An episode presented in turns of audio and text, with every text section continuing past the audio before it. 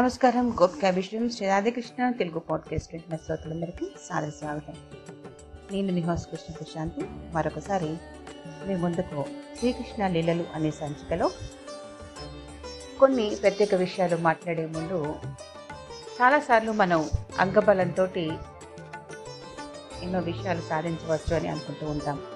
అయితే అంగబలంతో కూడా కాకుండా బుద్ధి బలంతో మనం చాలా వరకు పాసిబుల్ కావు అన్నటువంటి విషయాలను కూడా సాధించి తీరవచ్చు. అయితే ఇటువంటి రీతిలోనే పాండవులకు శ్రీకృష్ణుడు అస్త్రబలాన్ని ఎలా పెంచి సాధించి ఇచ్చారో దాని వెనుకలో ఉన్నటువంటి వివరాలు కనుక మనం గమనిస్తే కొన్ని అమోఘమైన విషయాలు తెలుసుకున్న వారం అవుతాం ఇక విషయంలోకి వెళ్తే మహాభారతం యుద్ధం సంభవిస్తే పాండవులకు తగినంత అస్త్రబలం లేదు. తనకు బ్రహ్మాస్త్రం ఉన్నదని అర్జునుడు అంటే నీకు బ్రహ్మాస్త్రం ఉన్నది కానీ భీష్ముని దగ్గర కూడా ఉన్నది. ద్రోణాచార్య అశ్వత్థామ కృపాచార్యుల దగ్గర కూడా ఉంది.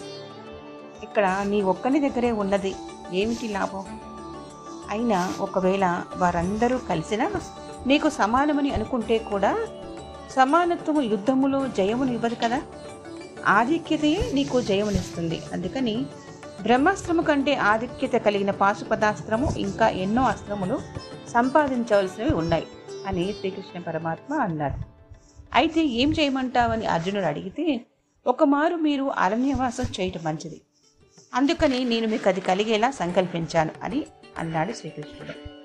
దానికి అర్జునుడు మేము ఏం పాపం చేశామని మాకు ఈ అరణ్యవాసం ఇచ్చావు? అని అర్జునుడు తిరిగి అడిగాడు. దానికి శ్రీకృష్ణుడు పాపము చేస్తే అరణ్యవాసము శిక్షగా అయిపోతుంది. ఇది నిన్ను శిక్షించవలననే ఉద్దేశంతో కాదు. నీకు అవకాశం కల్పించాలనే ఉద్దేశం నాది. మీకు తపోబలము పుణ్యబలము అస్త్రబలము వృద్ధి చేసుకోవటానికి అవకాశము కల్పించవాలని అనుకున్నాను. కానీ మిమ్మల్ని శిక్షించదలుచుకుంటే తప్పు చేయించి మరీ శిక్షించేవాణ్ణి. తప్పు చేయకుండా మిమ్మల్ని అరణ్యవాసంలోకి పంపటానికి కారణం మీకు అవకాశం ఇవ్వటానికే. అని సమాధానం ఇచ్చాడు అలా కాకపోతే వారు జూదములో అప్పుడు న్యాయంగా ఓడిపోయి ఉండేవారు. అలా అయితే మనం ఒప్పుకునేవారము కానీ వారికి లాభం వచ్చేది కాదు. వారు అన్యాయముగా అరణ్యములకు పంపబడమే వారికి లాభం. యుద్ధము తప్పదు. కౌరవుల బలమేమో పెద్దది. సామాన్యమైనది కాదు. భీష్మ ద్రోణ కృపాచార్య అశ్వత్థామాదులందరూ అక్కడ ఉన్నారు. నూరుగురు అన్నదమ్ములు దాన ధర్మములు చేస్తున్నారు. ఆ సింహాసనం మీద కూర్చోవడం చేత ధనము అధికారము చేతిలో ఉన్నవానినే ప్రజలు అందరూ చేరుతారు. తప్పనిసరిగా యుద్ధంలో మనకు నాశనం వస్తుంది. అప్పుడప్పుడే అలాంటప్పుడు ఏం చేయాలి? అస్త్రబలం పెంపొందించుకోవాలి. దానికి రాజ్యంలో ఉన్నవారు ఉన్న పలంగా అరణ్యానికి వెడితే వీరెందుకు వెళ్ళారు? మతి చెడిందా అంటారు. లేదా భీతి చేత పారిపోయారని అంటారు.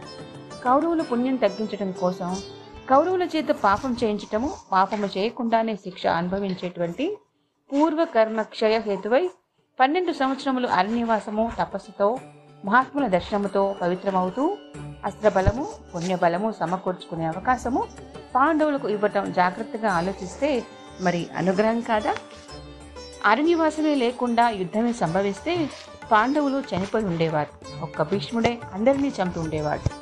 ఇంతమంది అక్కర్లేదు. ఒక్క ద్రోణాచార్యునికి పాండవుల మీద అనుగ్రహం కంటే ఆగ్రహం ఎక్కువ.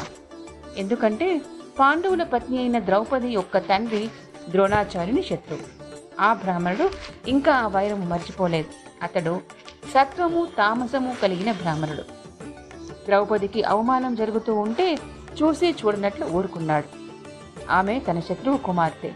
ఇలాంటి ప్రశ్నలు పుట్టడంలో అంటే రావడం లోకంలో సహజమే. ఎందుకంటే ఎంత వారికైనా కామక్రోధములు పక్షపాతం లోకంలో సహజంగా మనం చూస్తూనే ఉన్నాం.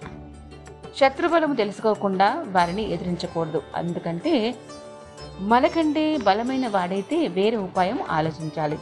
ఎదిరించటము వీలు కాకపోతే పారిపోయి అయినా కలదోచుకోవాలి ఇలా ఎటువంటి అమూల్యమైన విషయాలు మనకు తెలుపుతూ శ్రీకృష్ణుని అనుగ్రహానికి పాత్రమయ్యేలా వింటున్న ఈ విషయాన్ని ద్వారా మనం తెలుసుకుంటున్నాం. మరి వచ్చే సంచికలో మరికొన్ని ఆసక్తికర విషయాలు కొన్ని లీలా విషయాలు శ్రీకృష్ణుని గురించి తెలుసుకుందాం. వింటూ వినిపిస్తూ ఉండండి. సెలవు. నమస్కారం.